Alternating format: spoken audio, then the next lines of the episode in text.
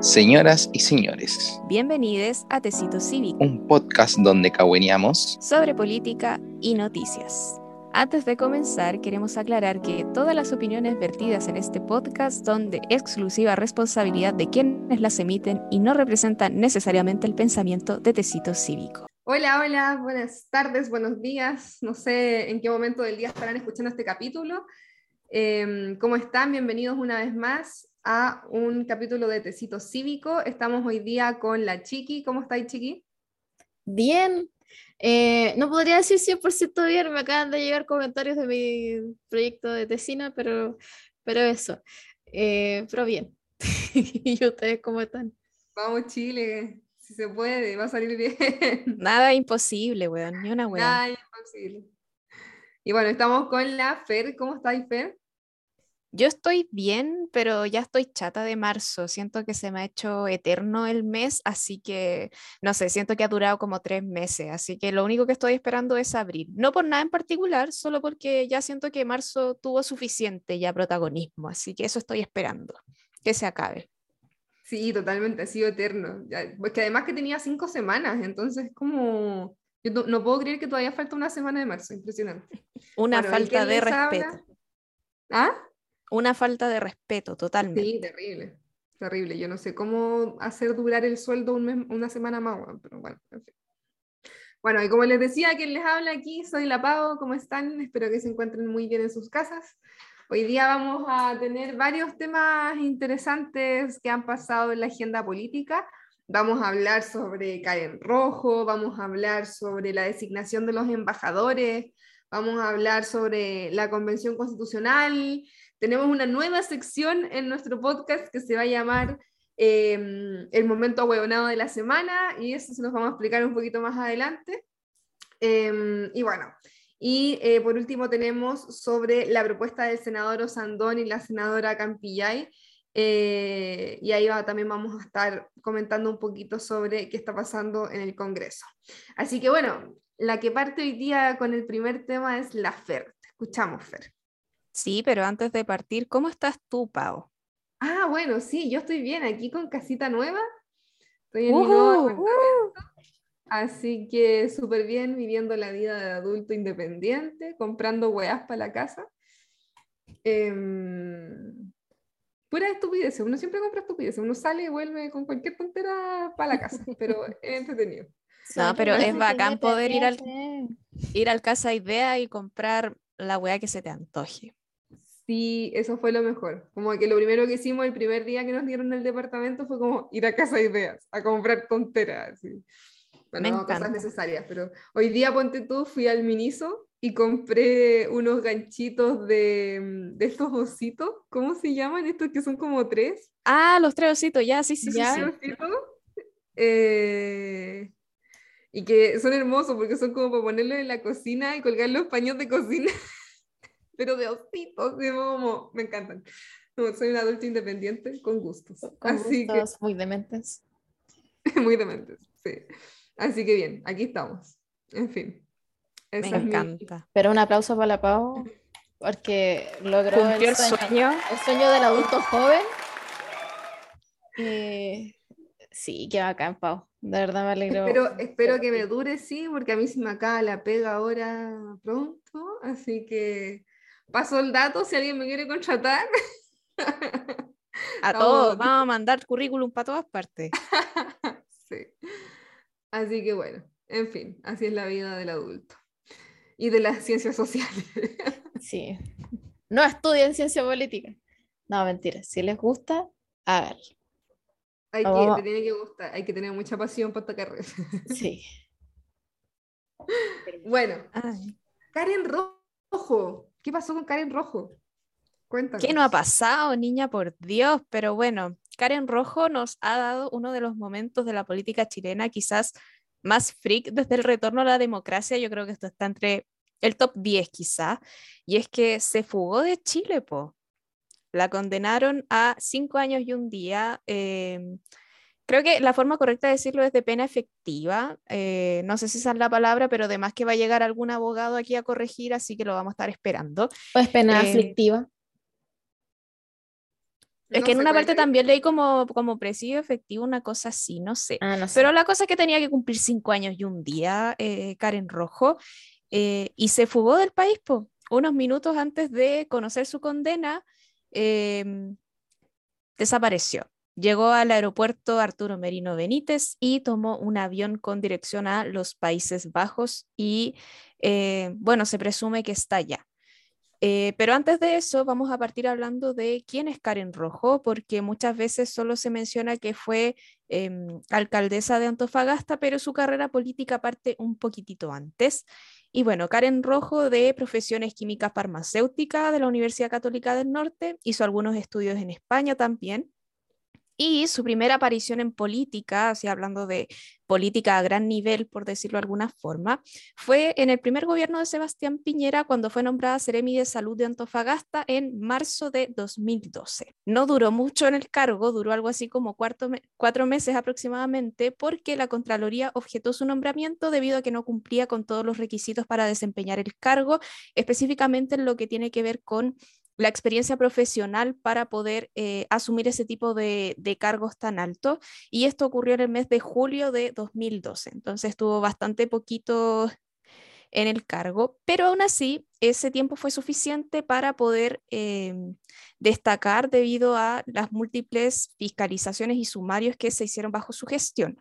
Por ejemplo, clausuró supermercados, entre ellos un supermercado Totus, eh, también le hizo un sumario al único supermercado líder que había en Antofagasta en ese entonces. No sé si hay otro líder ahora. Em, también prohibió el funcionamiento de varias cosas, como eh, la planta Enaex Mejillones, eh, funcionamiento de locales nocturnos e incluso un ecoalbergue canil del municipio de Antofagasta. Y como si eso fuera poco, también multó a la mismísima municipalidad de Antofagasta por la quema de basura en un vertedero de la ciudad. ¿Qué opinamos al respecto? Pero todo eso lo hizo en su calidad de alcaldesa. No, no, cuando era Seremi, los pocos meses que fue Seremi de salud de Antofagasta, hizo todo eso. Wow. entre marzo y julio de 2012. Y para más remate, después le eligieron alcaldesa, después de haber cerrado supermercado y haber hecho. O sea, yo, quis- yo igual lo entiendo porque de cierta forma se muestra como una funcionaria eficiente. Claro. Claro, como que hizo la pega, por así decirlo. Claro, Sí, para los sí. pocos meses que estuvo. Y es debido a esto que ella ya empezó a llamar mucho la atención mediáticamente. Empezó a salir mucho en las Mm. noticias, mucho en los medios, se hizo bastante conocida en Antofagasta. Y es aquí cuando Renovación Nacional le echa el ojo y dice, ¿sabéis que esta galla podría ser una excelente candidata a alcaldesa de Antofagasta? Y esto generó algunos roces dentro de la alianza, que en ese momento así se llamaba la coalición de gobierno de Sebastián Piñera, porque la UDI ya tenía un candidato visto para la alcaldía, un, militante de ellos, obviamente. Y finalmente Karen Rojo fue la que resultó electa como alcaldesa de Antofagasta en ese mismo año, el 2012, en calidad de independiente, pero cercana a la alianza, en ese entonces ya más cercana a Renovación Nacional. Y el año 2016 logró la reelección para el mismo puesto. Así que le salió bastante bien estos cuatro o cinco meses que estuvo como Seremi de, de salud para lograr una carrera política. No sé qué, qué tenemos para decir al respecto. Como que lo planificó muy bien, creo yo. No sé, esto a mí me suena, porque eh, ya, puede ser de que varios de, de esos lugares que clausuró o en los que ella incidió y cosas por el estilo, eh, efectivamente hicieron algo que con su rol de Seremi tenía que finalmente como clausurarlo o algo por el estilo, pero yo siento un poco que es como un plan, no sé, como un plan maquiavélico, como de decir, miren, ya, me dieron este cargo, voy a hacer hartas cosas que den harta tele, harta, harto medio, entonces me imagino que en medios locales de, de Antofagasta y de la región en general, eh, le hicieron harto ojo, po. Y Mm. harta cámara, cosas por el estilo, entonces eso hizo finalmente de eh, que dentro del partido esta mina empezó a tener, digamos, eh, mucha más importancia y empezó a ganarse un puesto eh, dentro de lo que es una candidata, ya formalmente hablando. Em, no sé, puede ser de como una casualidad que fue a su favor, pero lo siento muy como, como un plan. Sí. Yo no sé si, no sé si habrá sido un plan como tal, pero de que le salió bien, le salió bien. Y también creo que el hecho de que ella haya generado como, como tanto escándalo mediático también debe haber hecho que la Contraloría la mirara más, como, oye, esta cabra es muy joven, como, ¿qué onda está pasando aquí? Y le hayan objetado como el nombramiento al cargo. Recordemos que los Ceremis son em, designados por el, por el presidente o presidenta de la República, presidente en este caso. Entonces, em, claro, si ella tuvo un comportamiento como tan em, extravagante durante los cuatro meses que estuvo, la Contraloría ha dicho así como, bueno, la Contraloría revisa todos los cargos, pero, pero el suyo particular también, o sea, a veces ser como tan reconocida públicamente tiene como ese doble filo, porque está ahí como más en, en la mira de, mm, de las fiscalizaciones también. Claro, que, igual es algo que también le pasó a, a Katy Barriga en cierta forma, mm. que, que, siempre llamaba la atención por las cosas que hacía en Maipú. Eh, entonces constantemente recibía de, denuncias, muchas veces ciudadanas a través de redes sociales, como, oye, ¿sabéis qué? ¿Sabéis que la alcaldesa igual está haciendo un uso excesivo de su imagen? Como que pone su cara y su nombre en todas partes.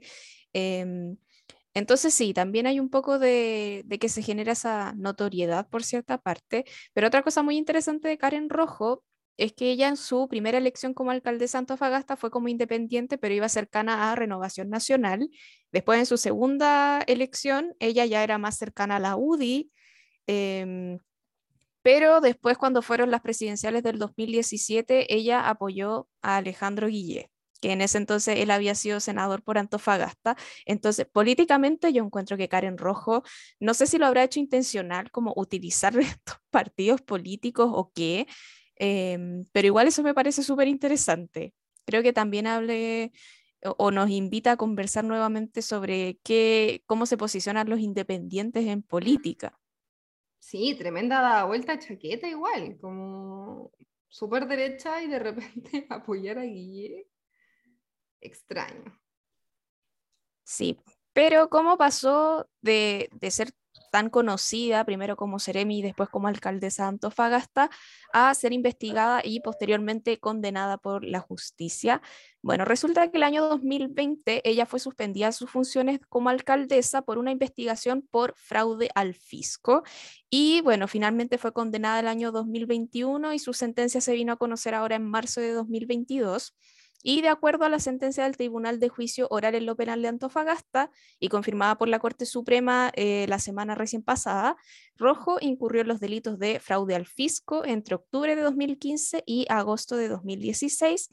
Y eh, lo que se comprobó básicamente es que Karen Rojo usó recursos de la Corporación Municipal de Desarrollo Social de Antofagasta para pagar servicios de una agencia de comunicaciones para fines personales. De cara a su reelección, y lo que consiste básicamente en una asesoría de imagen hacia ella, como por ejemplo eh, qué tipo de vestuario usar, qué zapatos usar, cómo desenvolverse en público, eh, que finalmente son gastos de la, de la misma municipalidad y ella los ocupó para fines particulares en vista de su próxima reelección. Y por lo que encontré, estaríamos hablando de unos 23 millones de pesos.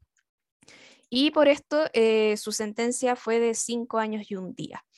Y lo que pasó, lo que se desencadenó con esta teleserie, es que minutos antes de que se supiera la sentencia, es que Karen Rojo llegó al aeropuerto Arturo Merino Benítez y eh, compró un vuelo de avión, lo que se dice es que lo pagó en efectivo, eh, un vuelo hacia Países Bajos. ¿Y por qué pudo salir? Porque no tenía orden de arraigo nacional, entonces cuando pasó migraciones no había ningún impedimento legal eh, para que la tuvieran retenida ahí en el aeropuerto. Y bueno, ya se avisó a Interpol, así que ya está dada la orden de captura internacional. ¿Qué opinamos? A mí dentro de todo igual, me encanta esta cuestión. Entiendo que es gravísimo, pero, pero como que me encanta. Chile no el drama.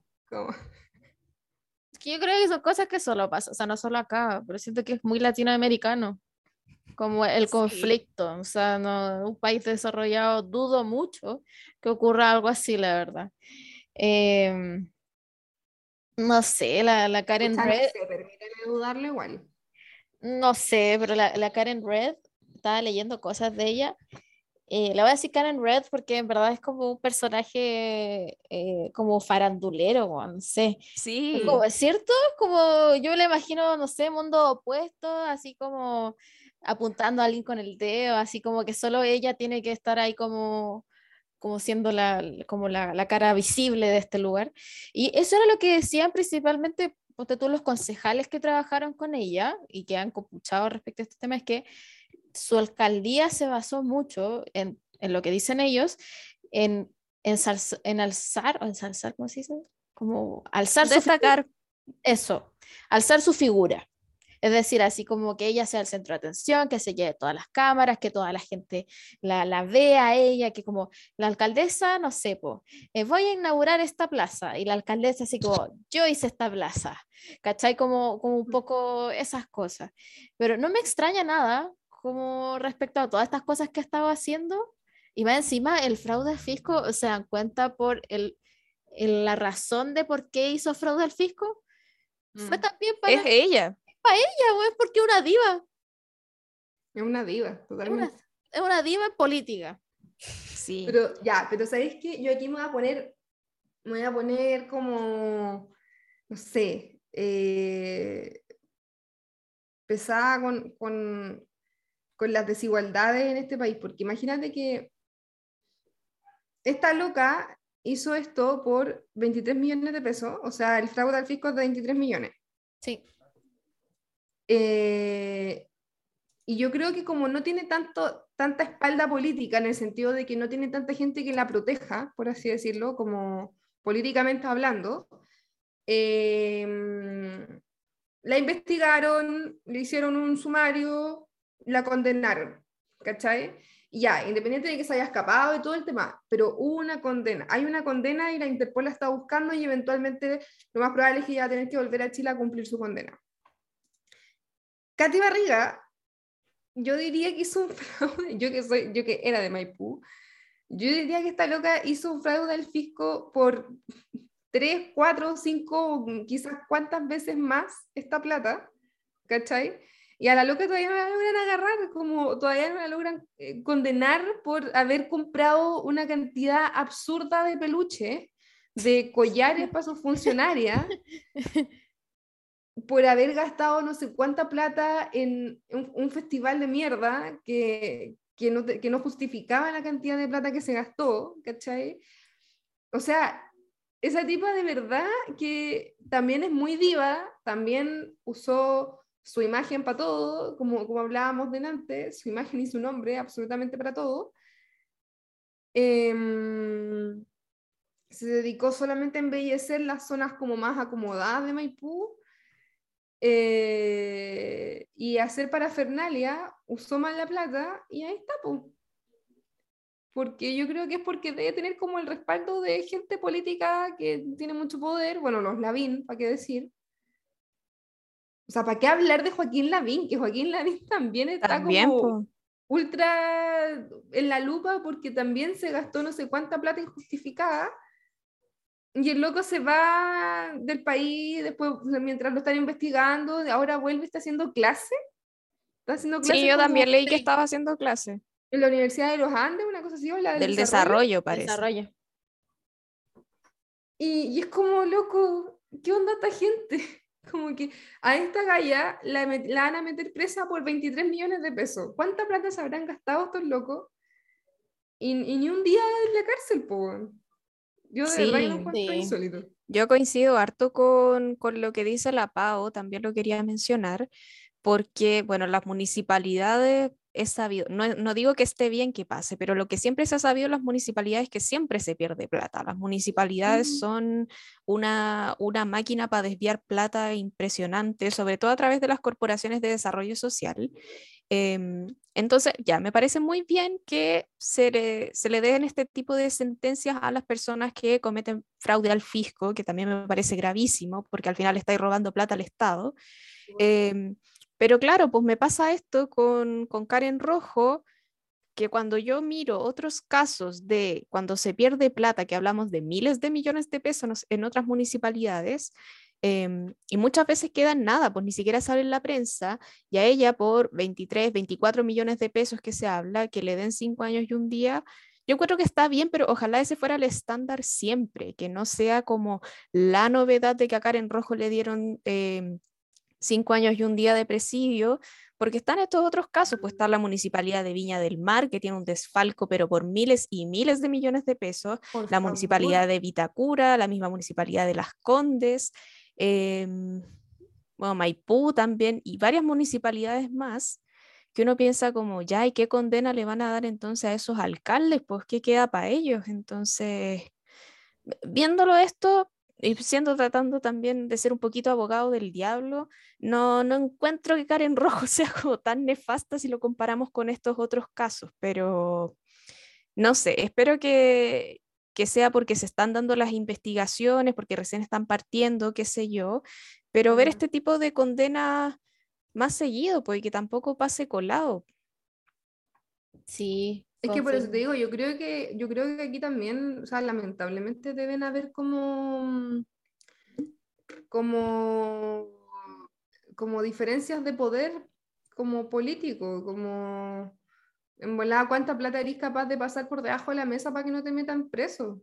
Como, no sé, ¿cómo, cómo se salvan? Es que eso es lo que yo, lo que a mí me genera de verdad que indignación, porque a la Virginia Reginato la investigaron. ¿Cachai? Sí. O sea, no es que no la hayan investigado. Esa, esa señora debería estar presa por lo menos 10 años por la cantidad de plata que se ha robado. Y creo que lo que más le dijeron fue como, bueno, usted no puede volver a postularse a cargo de elección popular. ¿Cachai? O sea, y, y a la Karen Rojo le están dando 5 años. Es como, como que no me hace sentido, ¿cachai? No, no sé, en fin, como dice la Fer, yo espero que, que por ahí como que se empiecen a poner las pilas, pero yo- esto a mí me, genera más crítica hacia precisamente esas otras alcaldías que hacia la Karen Rojo, que me parece pésimo que se haya escapado del país, me parece pésimo como lo que hizo, ¿cachai? Pero absurdo que a ella le estén dando cinco años de cárcel y a estos otros alcaldes que se han robado impresionantemente más veces en cuanto a plata y que Desfalcaron municipalidades, pues si una vez hace poco, cuando Tomás Bodanovich en Maipú hizo una auditoría, él dijo que prácticamente el municipio de Maipú estaba quebrado, pues no, no tenía plata. estaba en la quiebra, Mm. en la quiebra. Sí, de hecho, yo alcancé a conversar con algunas personas como que trabajaban en el municipio de Maipú y onda, no sabían si les iban a poder pagar a fin de mes. Ese toque, así como no hay plata para pagarle a los funcionarios, ¿cachai? Sí. Entonces, eh, yo digo, ¿cómo, ¿cómo no son capaces de meter presa a Katy Barriga? ¿Cachai? Y de hacerla Mm. devolver la plata, o no sé. Como... Tuvimos hasta un presidente de, de la República que estuvo en dos ocasiones, que estuvo, de- que estuvo acusado por lo del Banco de Y se Talca. siguen sabiendo Sí, cosas. po. Pues, entonces ya ahí te das cuenta de los parámetros que hay y, y ojo, no estamos diciendo que, que Karen Rojo sea una buena política y que no, no se, y que no se le tenga que, que sancionar ni nada por el estilo, pero lo que estamos diciendo es que las sanciones son súper desiguales eh, dependiendo de la figura de quien venga. Em, Ujú. Aparte, y como decían las chiquillas, eso de que las municipalidades es un mundo para perder plata es muy cierto. Eh, y algo muy interesante que ocurre es que lo que ha pasado es que la gente de las municipalidades, como alcalde, cosas por el estilo, generalmente son personas que reúnen mucha plata, mucha plata, muchos terrenos, muchas cosas, y son cosas que nosotros como que no, no lo asociamos como, como algo extraño. Em, y sobre todo pasa en las comunas más chicas. Si piensan que en comunas como Maipú, Las Condes, etcétera, pasan este tipo de cosas, ni se imaginan la cantidad de cosas que debe pasar, no sé, pues la municipa- municipalidad de Alhuey o la municipalidad de, no sé, no estoy acusando directamente a un municipio, pero quiero que pongan en perspectiva eso, que, que las municipalidades chicas, tanto chicas como grandes, en general ocurren muchas de estas pérdidas de plata y no se hace nada, porque no hay mecanismos de, de fiscalización a lo que son las platas de las municipalidades. Así que eso. Canon Red, eh, no sé qué estará haciendo ella su vida, no sé, de estar viendo, oliendo tulipanes ahí en, en- en los Países Bajos, Pasando los regios en Sí. Ámsterdam, andando en bicicleta. Por y- supuesto. yendo al barrio rojo, no sé, como de- esas cosas.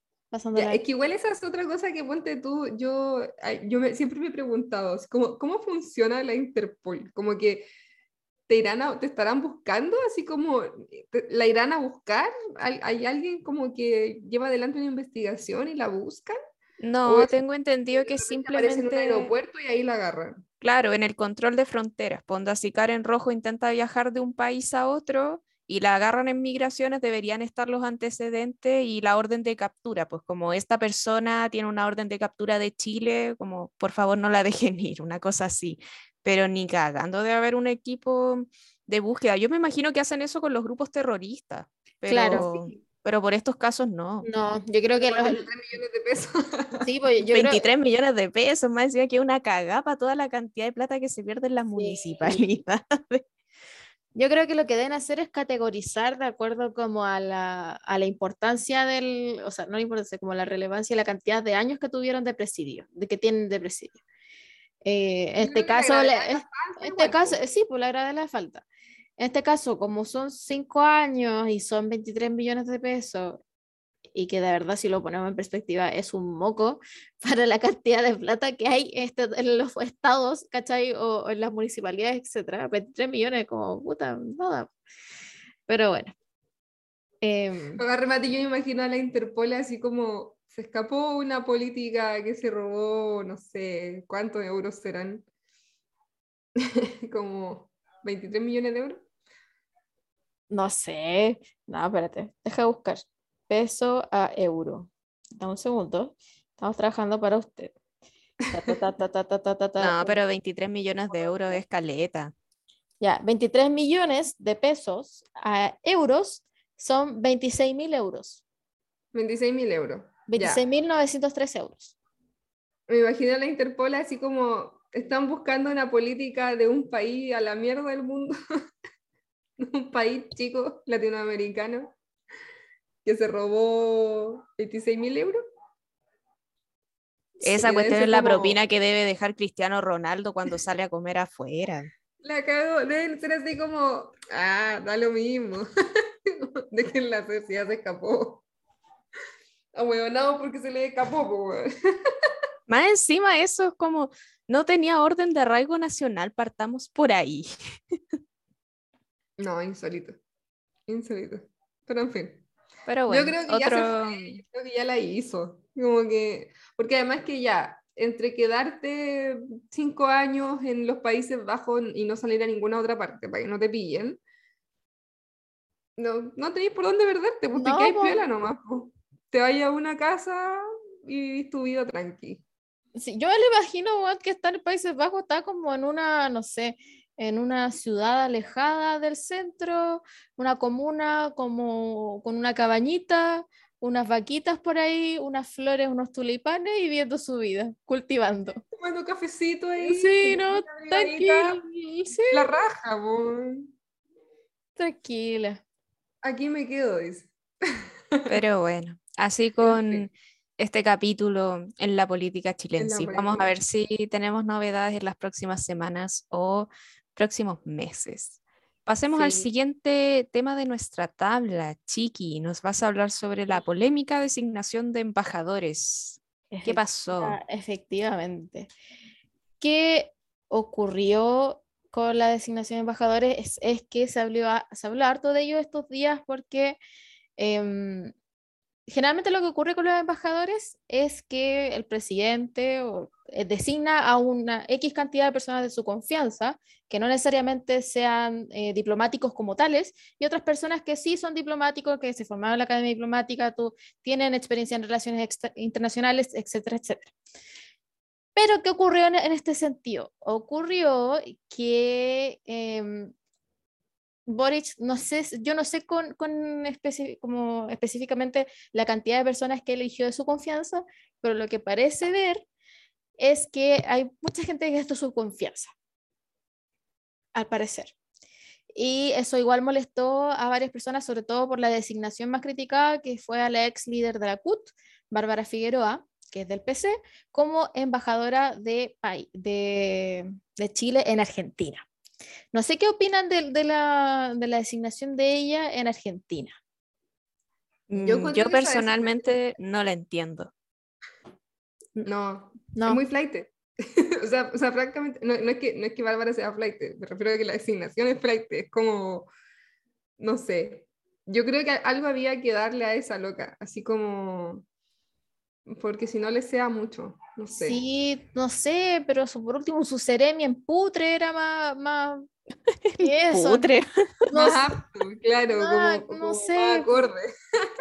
Claro, como algo así. No, no es por, insisto, eh, no es que estemos menospreciando a Bárbara Figueroa, pero algo que es muy importante y uno dice, ah, ya, si los embajadores, ¿qué hacen? Hacen muchas cosas. Y Argentina siempre está en momentos de crisis, está en momentos complicados y Argentina es nuestro país vecino.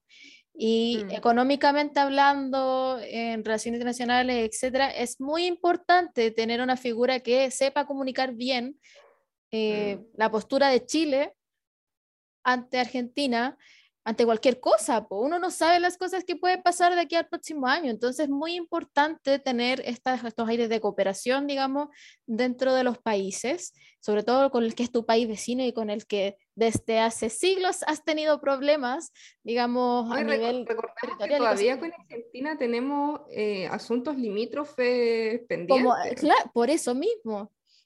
Y, y- Entonces- y asuntos limítrofes que implican agua. Entonces, como que no es, no es que, mm, que podamos como tener a cualquier persona ahí relacionándose o llevando las relaciones internacionales con Argentina, porque Sí, concuerdo totalmente.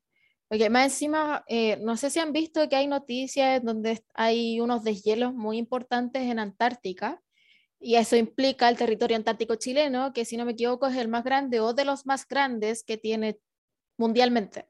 Entonces no te puedes dar el lujo en el lugar, o sea, en un tiempo en el que estamos yendo, a- o sea, ya estamos en una crisis hídrica, va a llegar un punto en el que el agua va a ser un recurso de pelea dentro de los países. No podéis tener a personas X representándonos que no sepan de la materia.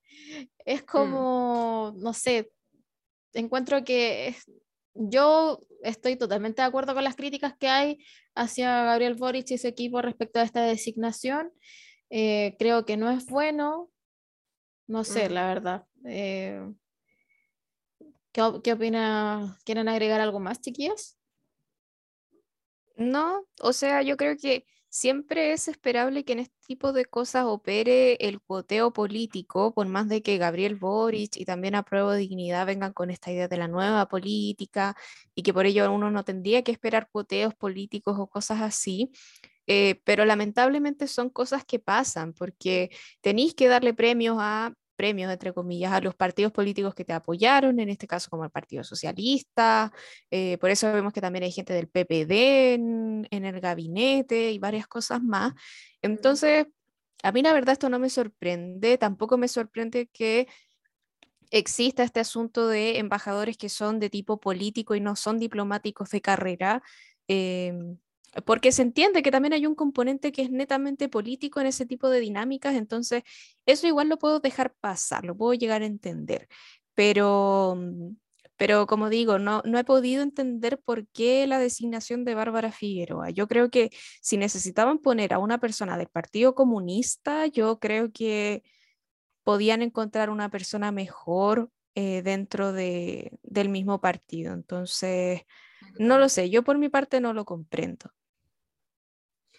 Yo no sé si, no, dudo que haya tenido una mala asesoría a nivel internacional, porque el sector de, la centroizquierda, del Partido Socialista y, otros em, de, de ese, de ese mundo eh, tienen buenos representantes en este sentido, como eh, buenas, buenos funcionarios de carrera, por así decirlo, que se dedican a las relaciones internacionales y que podrían haber ayudado en este nombramiento. Ahora, claro, eh, ahí tiene que haber sido culpa de la negociación como entre los partidos, como a Claro. quienes ponían, a quienes tenían a disposición, porque a lo mejor el Partido Comunista también dijo, mira, estas son las personas que nosotros tenemos a disposición para poder ocupar embajadas y ve tú dónde las ponís, po", ¿cachai?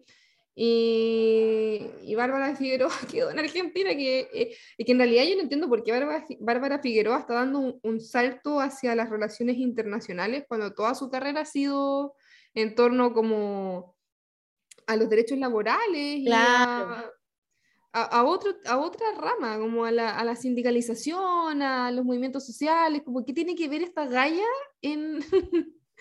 que, que la respeto mucho, que puede tener muchas virtudes, pero ¿qué tiene que ver ella en, en, en relaciones diplomáticas con otros países? Eso es lo que yo no entiendo, ¿cachai? O sea, eh, es muy extraño, pero en fin, yo creo que... mm, Espero que algún Claro. día Boric lo expli- espero que alguien, alguien se lo, que alguien se lo pregunte, así como en algún programa en la tele, alguien así como, ¿qué estaba pensando usted cuando hizo esto?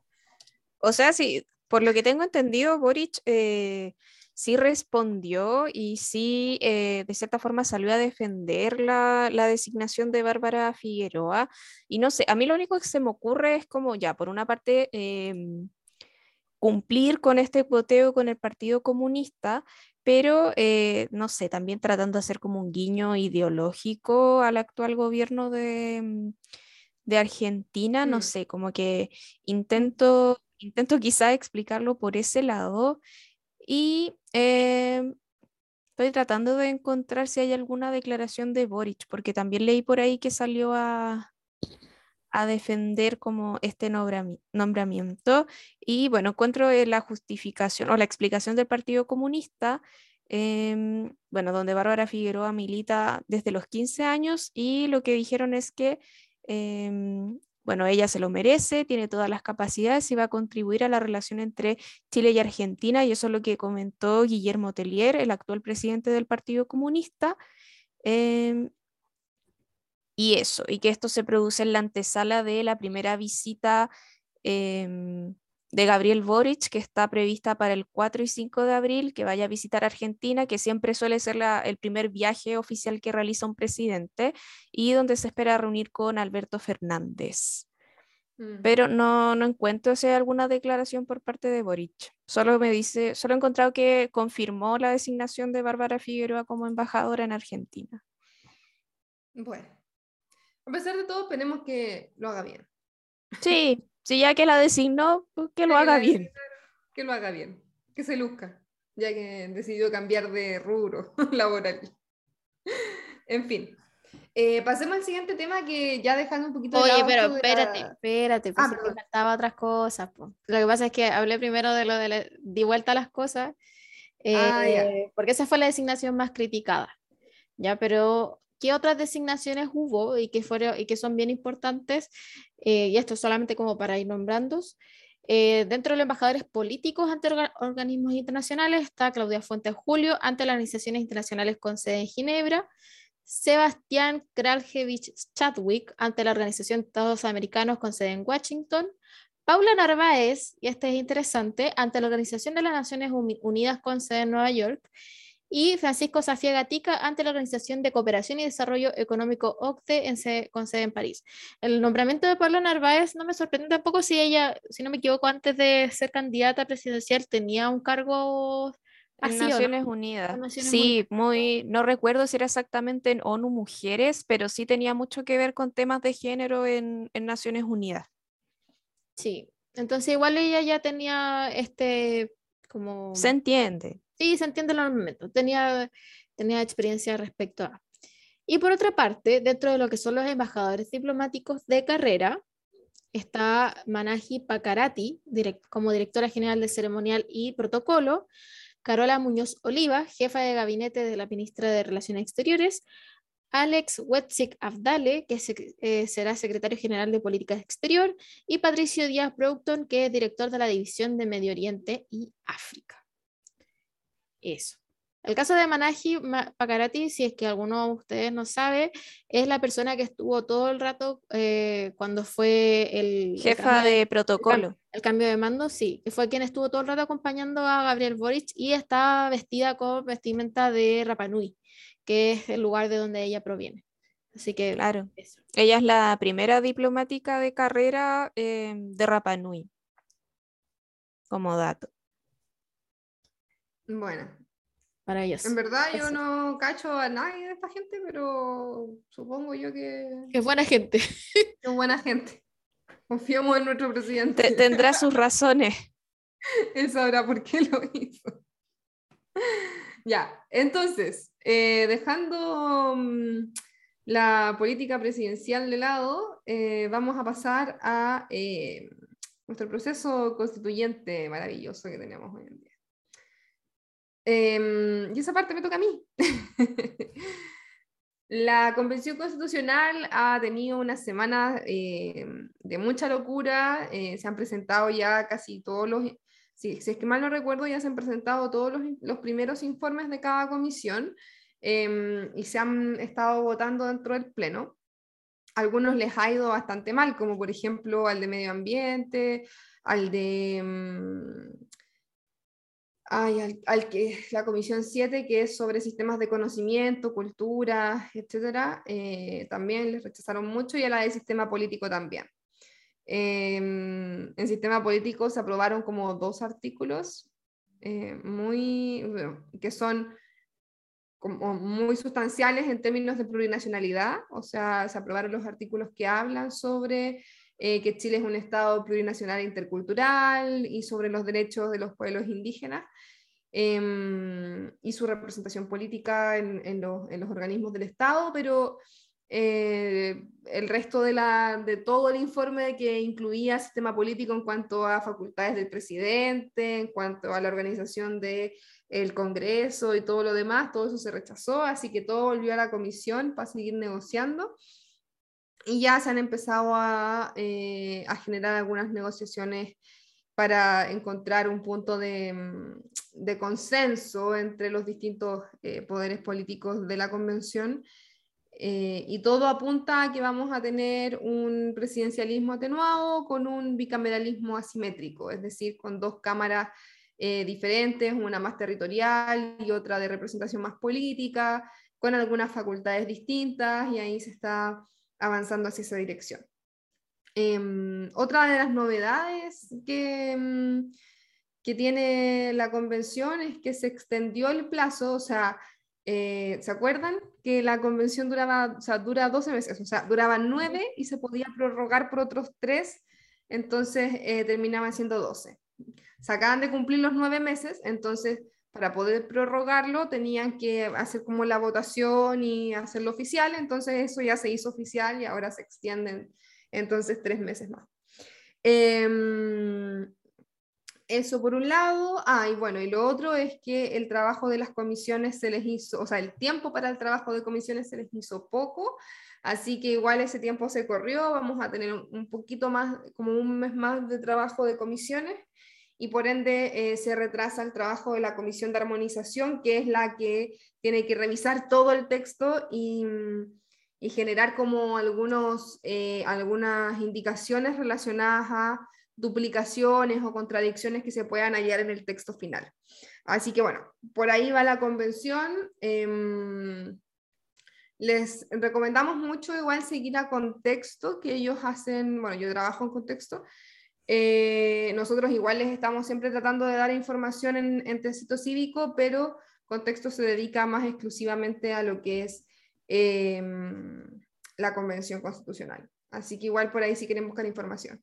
Ah, y lo otro, por último, para terminar en esta, esta partecita sobre la convención, les quería comentar que si ustedes entran a www.chileconvención.cl, en la parte principal van a encontrar eh, unos circulitos abajo y el último dice normas aprobadas. Entonces ahí ustedes pueden entrar a leer las normas que ya se han aprobado en el Pleno, es decir, las que ya pasan al borrador de nueva constitución. Así que si ustedes ya quieren empezar a leer sobre qué es lo que va a decir la nueva constitución, pueden entrar ahí y pueden ir descargando los documentos y leyendo eh, ya lo que se ha aprobado.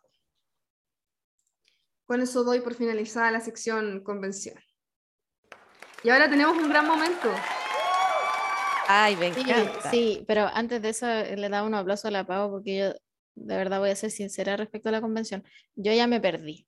Hace como Yo tres- igual. Hace como tres meses me perdí y digo, la verdad no quiero saber más de esto. Solo quiero que tengan la cosa lista y leerla y compararlo con la, con la constitución del 80 y decir cuál me gusta más. Pero, pero eso, así que mucho, mucho ánimo a toda la gente que trabaja en la convención y en este tipo de cosas, porque si la gente que estamos fuera estamos medio chatos, ni me imagino cómo debe ser la gente que debe estar dentro. Así que... Pero algo que es importante destacar es que dentro de la convención, o sea, hay que tener calma cuando uno ve así como se han rechazado todos los artículos de la comisión, tanto es como calma. Lo que pasa es que a veces los artículos se rechazan porque estaba mal escrito, porque estaba mal redactado, porque, eh, no sé, hubo... Piensen que todo esto es como... Em, se aprueban indicaciones y se le saca una palabra, pero queda una coma cruzada que no se sacó. Entonces, eh, todas esas cosas, o de repente hay algunos acuerdos que no se terminaron de negociar, entonces llega un artículo que en realidad no satisface tanto a, a todos los sectores, entonces se rechaza, pero ese rechazo inicial no quiere decir que todo fracasó, sino que vuelven a la comisión para seguir negociando, para seguir trabajando y se sabe que en el segundo informe que pasa al Pleno, em, esas, se, se, vuelven a votar esas normas, o sea, las nuevas normas con los arreglos y todo, y si ahí no se aprueba, entonces ya se, ahí sí que se descarta. Entonces hay mucho incentivo para que en el segundo proceso, o sea, en el segundo informe que se presenta, eh, ahí sí haya, eh, estén los consensos ya determinados y se trabaja muy, muy duro para eso. Entonces, la primera votación no es la más importante, sino que es la segunda. Em, y lo otro que eh, es súper importante recalcar es que se han empezado a aprobar cosas súper positivas, o sea, el reconocer a los animales como seres sintientes que tienen derecho al respeto de sus vidas. Em, eh, se aprobó la norma que habla sobre el derecho de las mujeres a Em, la maternidad deseada, ¿verdad? Que era un poquito, tenemos un video en Cívico en Instagram y en TikTok al respecto, em, y que es la norma que, que permite eh, la, legalización del aborto. Y em, también lo que les comentaba recién sobre el reconocimiento de los pueblos indígenas, de los pueblos indígenas preexistentes al Estado, y la devolución de sus, o sea, el, derecho a sus tierras y la plurinacionalidad en términos políticos de incluir a los pueblos indígenas en la política chilena. Entonces, se han dado pasos importantes y de repente uno ve todo muy caótico y es verdad, todo es muy caótico porque tenemos muy poco tiempo y todo pasa en simultáneo. Hay siete comisiones debatiendo en simultáneo y de repente hay que votar y de repente se empieza la sesión a las 9 de la mañana y se termina a las 12 de la noche y, todo parece un caos, pero dentro de ese caos han estado surgiendo cosas buenas. Así que por eso les dejo la invitación a que se metan a leer los artículos que ya se aprobaron en la página. Eso. Gracias, Pau. Gracias por tanto.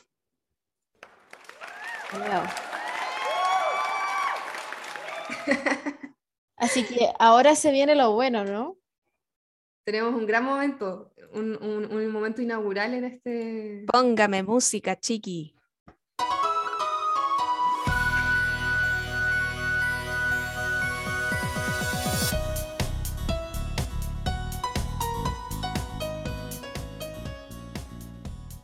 Bueno, esta sección se llama El momento hueonado de la semana. ¡Uh! Yay. Ya, ya para explicar. ¿Quién explica? Ya, yo. Dale, chiqui. Voy. Sí, dale, chiqui. ¿Qué es el momento hueonado de la semana o del mes o de lo que sea? La idea, esta es una edición inaugural, es que dentro de nuestro Instagram, Tecito Cívico, nosotros semana a semana o justo antes de grabar el podcast les vamos a preguntar cuál fue el momento más ahueonado que hubo política durante este tiempo. Por ejemplo, ¿qué momento ahueonado tuvimos ahora que ustedes dicen, este sí que fue un momento ahueonado, Chile es un país ahueonado? ¿Qué cosa? Mi país. Vamos a poner, el, que seleccionamos para este capítulo que ocurrió hace la semana pasada Em, en la convención precisamente, en donde el constituyente UDI, Eduardo Cretón, estaba comentando así muy convencidamente sobre eh, la norma que habla sobre el Estado paritario. Recordemos que en, en, la Comisión de Sistema Político, si mal no recuerdo, se estaba proponiendo una norma que estableciera al Estado como un Estado paritario, es decir, un Estado que respetara la paridad de género en diferentes esferas de la política y de la sociedad. Em, y él estaba muy en contra y muy enojado por esta norma, por esta propuesta. y eh, en su defensa dijo lo siguiente. Dijo, ¿qué significa eso? ¿Significa acaso que en Chile tendremos que ser exactamente la misma cantidad de hombres y mujeres? ¿Qué pasa si aumentara la tasa de natalidad de los hombres por sobre las mujeres? Bueno, probablemente con la norma de aborto libre y sin restricciones que aprobaron ayer, ustedes ya tienen pensada la posible solución, aludiendo a que Chile tiene que tener la misma cantidad de hombres y mujeres en su población y que si esto llegase a no ser así, gracias a la norma de aborto libre, podríamos ir matando eh, personas en base a su género para poder mantener la igualdad numérica entre hombres y mujeres en la sociedad. ¿Qué, ¿Qué, opinan? ¿Qué opinan de este sujeto? Me parece muy acorde a, para poder inaugurar esta sección, porque yo de verdad no entiendo. A mí me, me, me llega a enchuchar que este tipo de comentarios venga de gente que tiene acceso a, por ejemplo, los mejores colegios de este país, eh, a las mejores universidades que tengan prácticamente a su disposición, eh, no sé, acceder a la mejor educación posible y que aún así lleguen a estas conclusiones tan estúpidas.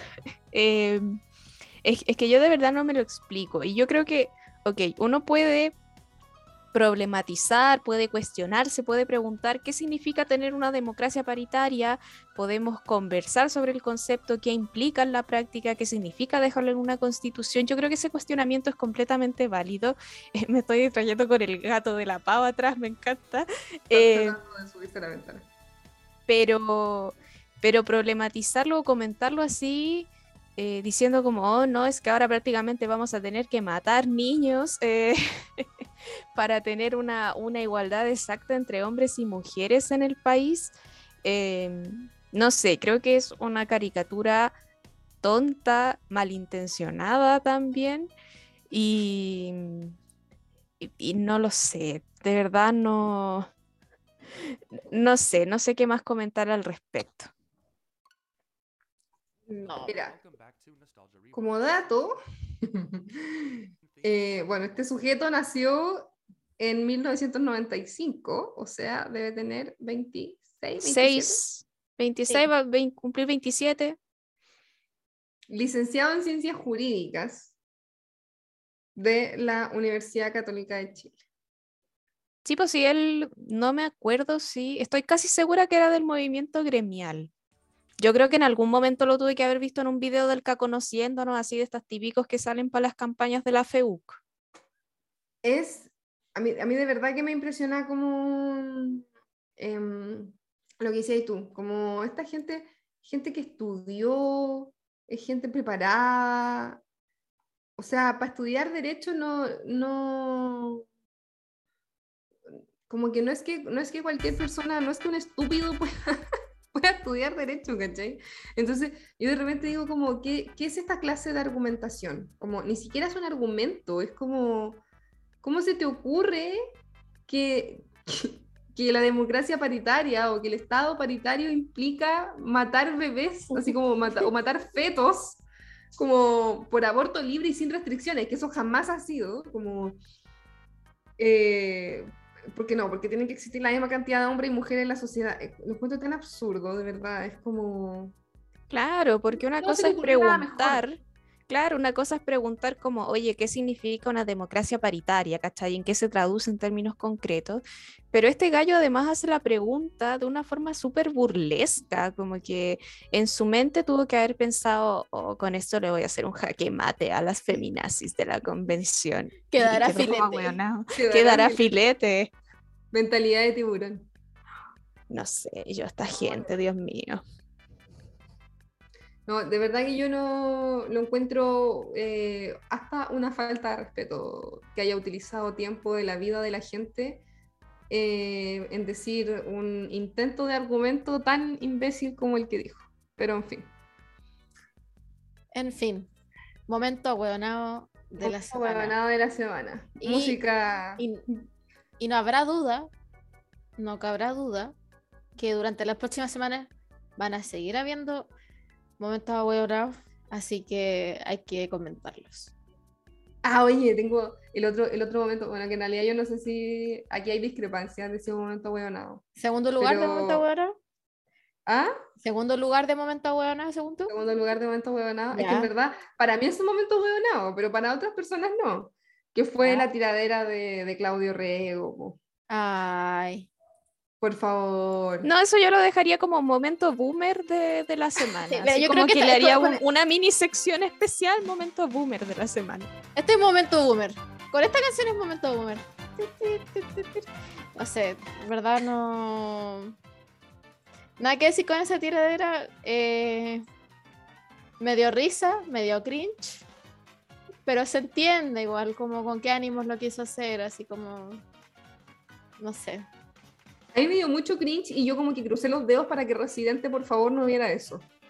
Como que, porque en un momento hasta lo mencionas, como no seré residente, pero soy consciente. Sí. Eh, y yo dije así como, ay, por favor, que esto no le llegue a Residente, qué vergüenza. El cambio Y- climático llegó para quedarse. No es una fake news. Lo estamos viendo todos los días. El calor extremo está matando a más personas. Y lo ponen con autotune encima. que todos los riesgos del cambio climático ya mencionados. Y se saca la mascarilla Mira, así mira, como listo. choro, así Fácil. como... Empieza. Voy a analizar todo lo que está Está pasando. pasando. Hay mucha gente que mal se está portando. Llegando a las 12 a Pleno sol. Deberían saber ellos que eso es un no, no. Usted No, no. vecino, mire, fiscalice a sus autoridades Más- y lo realice. más encima como que agua son es malas su las rimas. Nuestra inte, todo como sociedad. confuso es ya, es que Cuidar el agua es tarea de todos. yo no entiendo, porque ya, esto pudo haber salido bien, pudo haber sido un gran momento en la política chilena, pero ¿cómo no encontraron un mejor compositor? Es como... O quizá esa era la idea, pues apuntar a que era algo tan malo que se termine viralizando. Exactamente. Puede ser, puede ser. Pero yo digo, en este país hay excelentes escritores de jingles. Llámate a la Dani Rosenthal por último, weón. Van, volar salía muy caro, pues. Embolado, po. Puta, pero es que, que encontré tan mal. Y- Pero ya, y, y poniéndose así como más, más en el contenido, yo encontré que fue es penca. ¿Cómo le echáis la culpa a la gente de la crisis hídrica, weón? Encuentro como lo último. Sí, y más encima Sí, de que sí, también.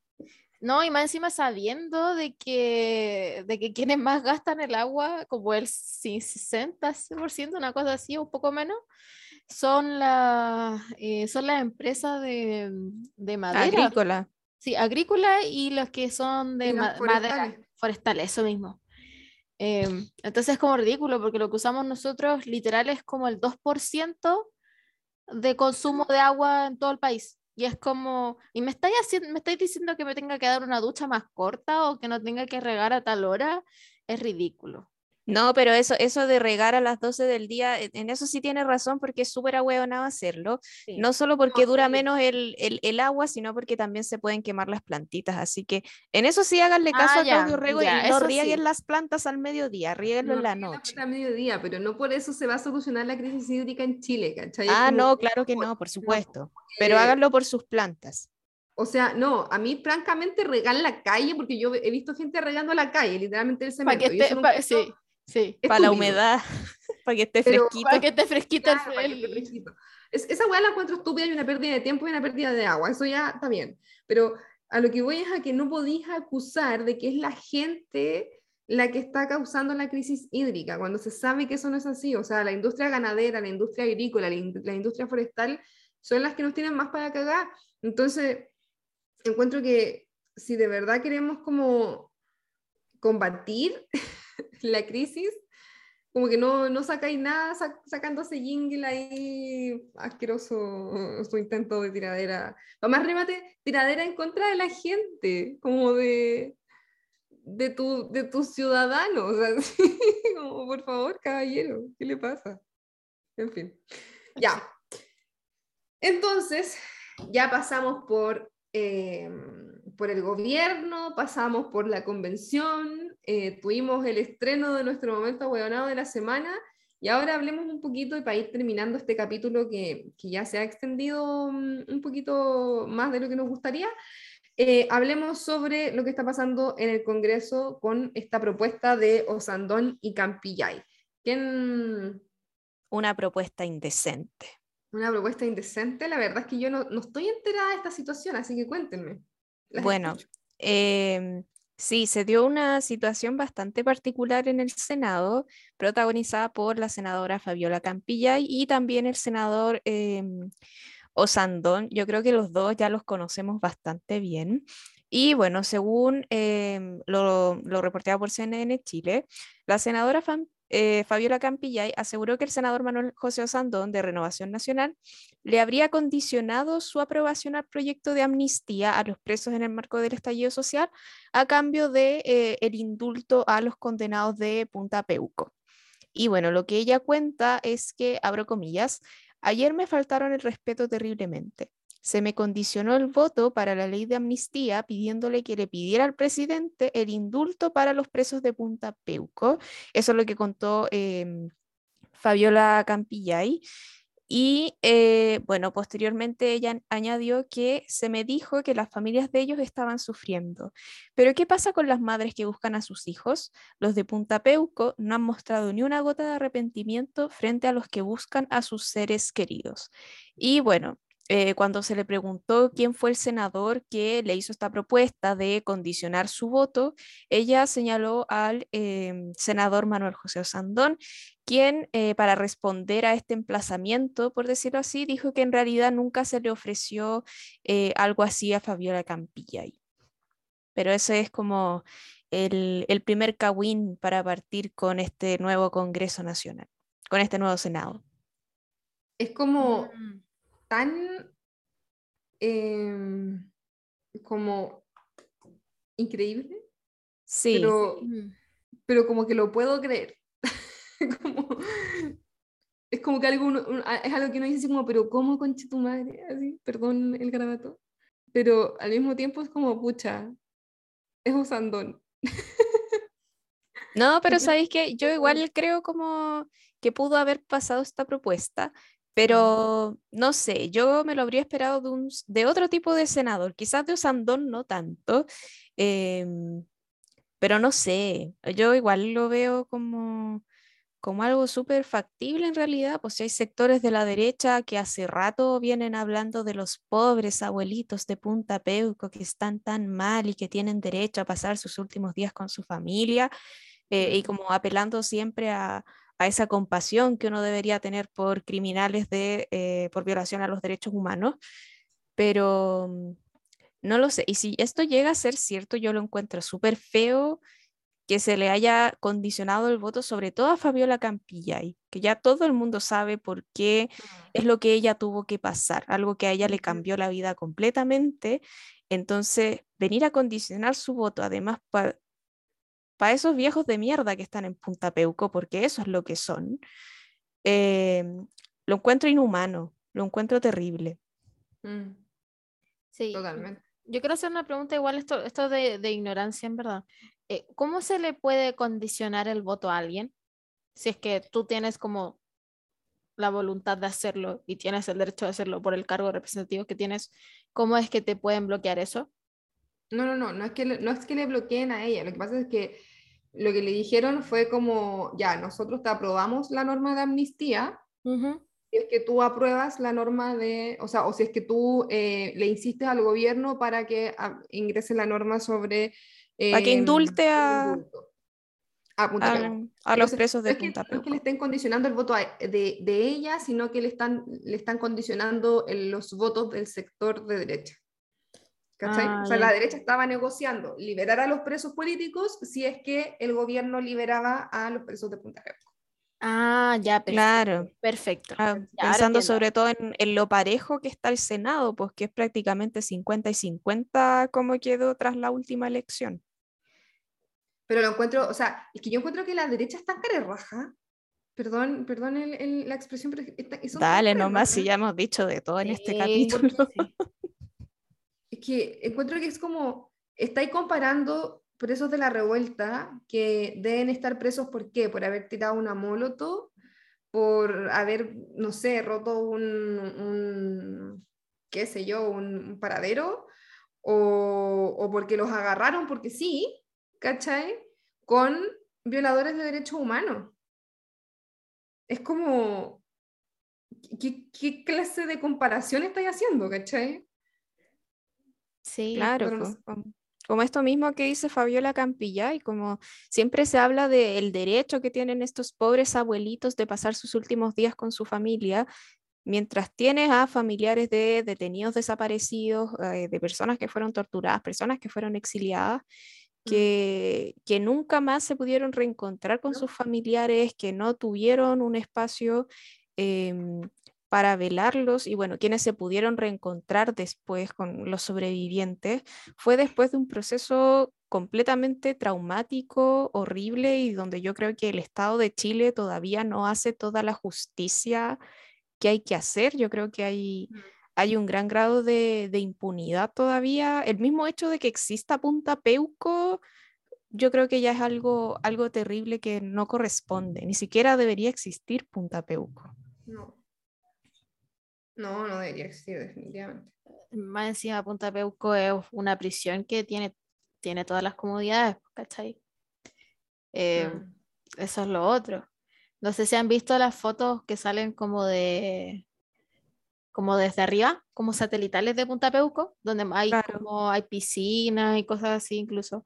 No quiere decir que necesariamente ellos usen esas cosas, pero eh, si lo comparan con de verdad el como las Las otras cárceles, las, las condiciones, claro, las condiciones de vida en las que tienen que pasar las personas presas en otras cárceles es horrible. Es horrible, o sea, a nivel de condiciones higiénicas pésimas, de comida que hasta por ahí nomás, ¿cachai? Em, cosas que pasan adentro. Y venía a decir por unos hueones que violaron derechos humanos y que están con las comodidades y pueden dormir bien.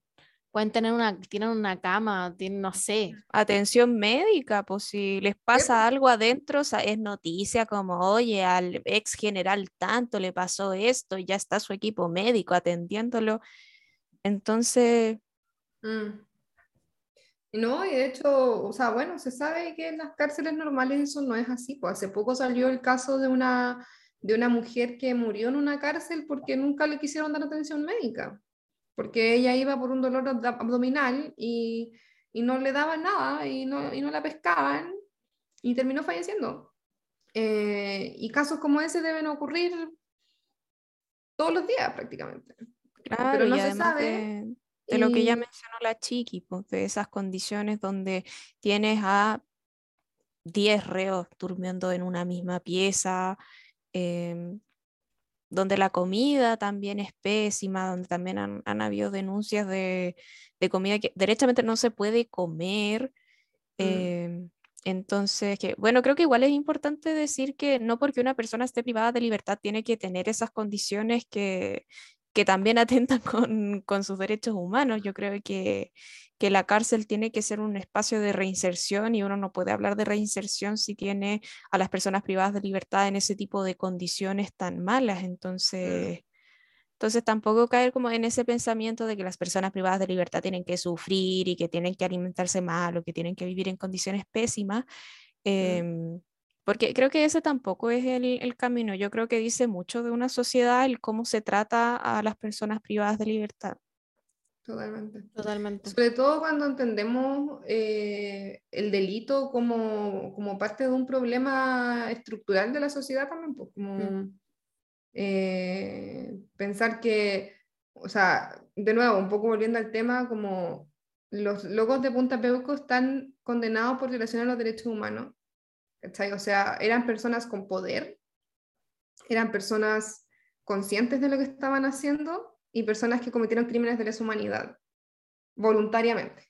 Y que no han Como- demostrado arrepentimiento y tampoco. que no han demostrado No. arrepentimiento, versus, eh, bueno, los presos políticos, pero más allá de eso, un, eh, un sistema penitenciario que es para el resto de la sociedad, en donde caen todas las personas que han sufrido eh, todas las desigualdades habidas y por haber y todas las injusticias que esta sociedad les ha eh, impuesto encima. Entonces, em, recordar que en realidad el tema como del delito y que en este país como que, claro, estamos tan cansados como de, de los delitos en general, de los portonazos y de eh, los robos en la calle y, etcétera, que, mm, que, de repente perdemos el foco de que son personas que tienen derechos humanos y que también tienen que ser respetados eh, en general. Lo mismo que pasaba con este caro que mataron en una en, un, en la Florida creo que fue en la Florida fue porque pensaron que estaba robando que estaba robando y tú decís como y aunque lo hubiese estado haciendo como que tú no tienes derecho a matar a una persona, o sea, a golpear a una persona hasta la muerte. Es como, ¿qué, le está pasando a esta sociedad enferma? Como, para llegar a una cosa como esa. Entonces, bueno, eh, nos desviamos un poquito del tema, pero, pero en fin. Em, me parece flight y me parece indecente y roto. Me encanta rotear a los de derecha. Eh, negociar la libertad de los presos de Punta Peuco por la libertad de los presos políticos. Sí. Eh, cara de rajismo máximo. Más encima Fabiola Campillay, po, weón, es como... Eh, eso es no tener vergüenza. No, no, para nada, no la tienen. Se les perdió desde el día que nacieron. Sí. Terrible. Terrible. Bueno, entonces, ¿algo más que agregar, chiquillas? No, ¿Algún otro momento cringe de la semana? ¿Algún... eh, ¿No? por mi parte no. Estoy triste porque perdió Bestia. Ah, los Oscar. Sí. ¿Perdió Bestia? Perdió Bestia. Sí, ganó Oh. un corto de España, creo. Corto animado de España. Así que Qué nada. Sí, muy triste. Em, yo no he visto el corto, eh, pero han dicho que es muy bueno. Así Mm. que Pero bueno, estuvo nominado y yo creo que eso Sí, ya... es- eso- eso- sí, eso ya dice mucho. Mm. Así que Además de que, de que Steven Spielberg se tomó una foto como con, no sé, como la monita de, que, que interpreta como el personaje en Bestia, así que yo creo que con eso Chile ya ganó. Steven Spielberg sabe de la existencia del corto, con eso ganamos ya. sí, Mm. invierta, Sí, en el, invierta en el cine chileno, señor Steven Spielberg. Venga a hacer película acá. Sí, La cagó. Es que yo creo que es eso, o sea, Chile en los últimos años ha demostrado una alta calidad cinematográfica y, y de cortometrajes que, mm, que no se había visto antes, y eso ojalá que se traduzca en, en mejores políticas públicas en cuanto al mundo del arte, porque en realidad mm, es, una, es un, un- un segmento de nuestra sociedad que está prácticamente en el abandono, así que, bueno. Claro, y también cambiar a nivel cultural, porque yo creo que los chilenos somos bien chaqueteros con, sí, con los realizadores nacionales también, somos bien chaqueteros, Sí. nos gusta harto criticar y hacer mierda las películas, las series y todo lo que se hace en Chile. em, no nos gusta pagar No. tampoco por producciones chilenas, entonces también creo que, que uno también tendría que ser un poquito más amable con los realizadores de, de nuestro país. sí. Igual yo tengo fe que eso está cambiando, como con las generaciones más jóvenes, porque eso lo he visto en la música al menos. Creo que Sí. primera vez en mucho tiempo que podemos ver, independiente de si el tipo de música a muchos no les guste, cosas por el estilo, que en el top 50 de más escuchado en Spotify o cosas por el estilo, la mayoría son chilenos. mm. Puro artistas chilenos, eso no se veía antes. Ahora hay gente que apoya, digamos, cantantes chilenos, le está yendo bien. Y, y yo creo que también está pasando lo mismo con, con- con los productos nacionales, como más de series, películas, etc. Así Mm. que tengo fe. Eh, Bueno, consuman producción cultural nacional. Sí, ¿puedo contar algo chistoso solo para cerrar? Ya, Dale, por favor. eh, es cuando se publicó esto de, de que ganó el otro corto, ya en el, en el Twitter oficial de la academia, que es quien ve el tema de los Oscar, eh, pusieron The Oscar for Best Short Animated, bla, bla, bla. El tema es que la- obviamente los chilenos están enojados y los chilenos cuando se enojan con algún famoso o algo por el estilo les ponen recetas chilenas. Entonces tú te metes a ese tweet y sale receta porotos con rienda para seis personas. Medio kilo porotos, medio paquete de tallarines, después te ba- bajáis un poco y dice, ¿cómo hacer charquicán? Ingredientes. Después, ¿cómo hacer cazuela de pollo? Ingredientes. ¿Cómo hacer calzones rotos? Ingredientes. Y no, qué chistoso. Gracias Chile. Todavía le seguimos poniendo recetas a Adam Levine en, en sus Sí. publicaciones de Instagram. Si van a, a las fotos de Adam Levine en su Instagram, van a ver que sí o sí va a haber un comentario chileno de alguna receta. Hasta el día de hoy. Siempre. Así de resentimos, resentidos somos. Y me encanta, porque Adam Levine, chuche su madre. Eso. Nada No, yo quiero No recordar más. otra, otra hazaña del ciberactivismo chileno, que fue, estoy casi segura que fue Felipe Abello, el que partió con esto de decirle cae ese pichí a Donald Trump, Ay, y fueron sí. un montón de chilenos a comentarle en el Instagram de, de Donald Trump así, cae ese pichí, y solo eso, cae ese pichí, y así tal cual escrito, cae esa, y nadie en el mundo entendía por qué. O sea, los gringos no tenían idea que era KSPG, los españoles tampoco tenían idea. Yo vi notas de prensa al respecto, como por qué hay tantos chilenos y qué significan los comentarios Ese KSPG pichi. en el, en el Instagram de Donald Trump. Y Donald Trump por mucho tiempo tuvo que limitar los comentarios de sus publicaciones en Instagram porque llegaban un montón de chilenos a comentarle KSPG. Felipe Abello, lo máximo. Un Eh, grande.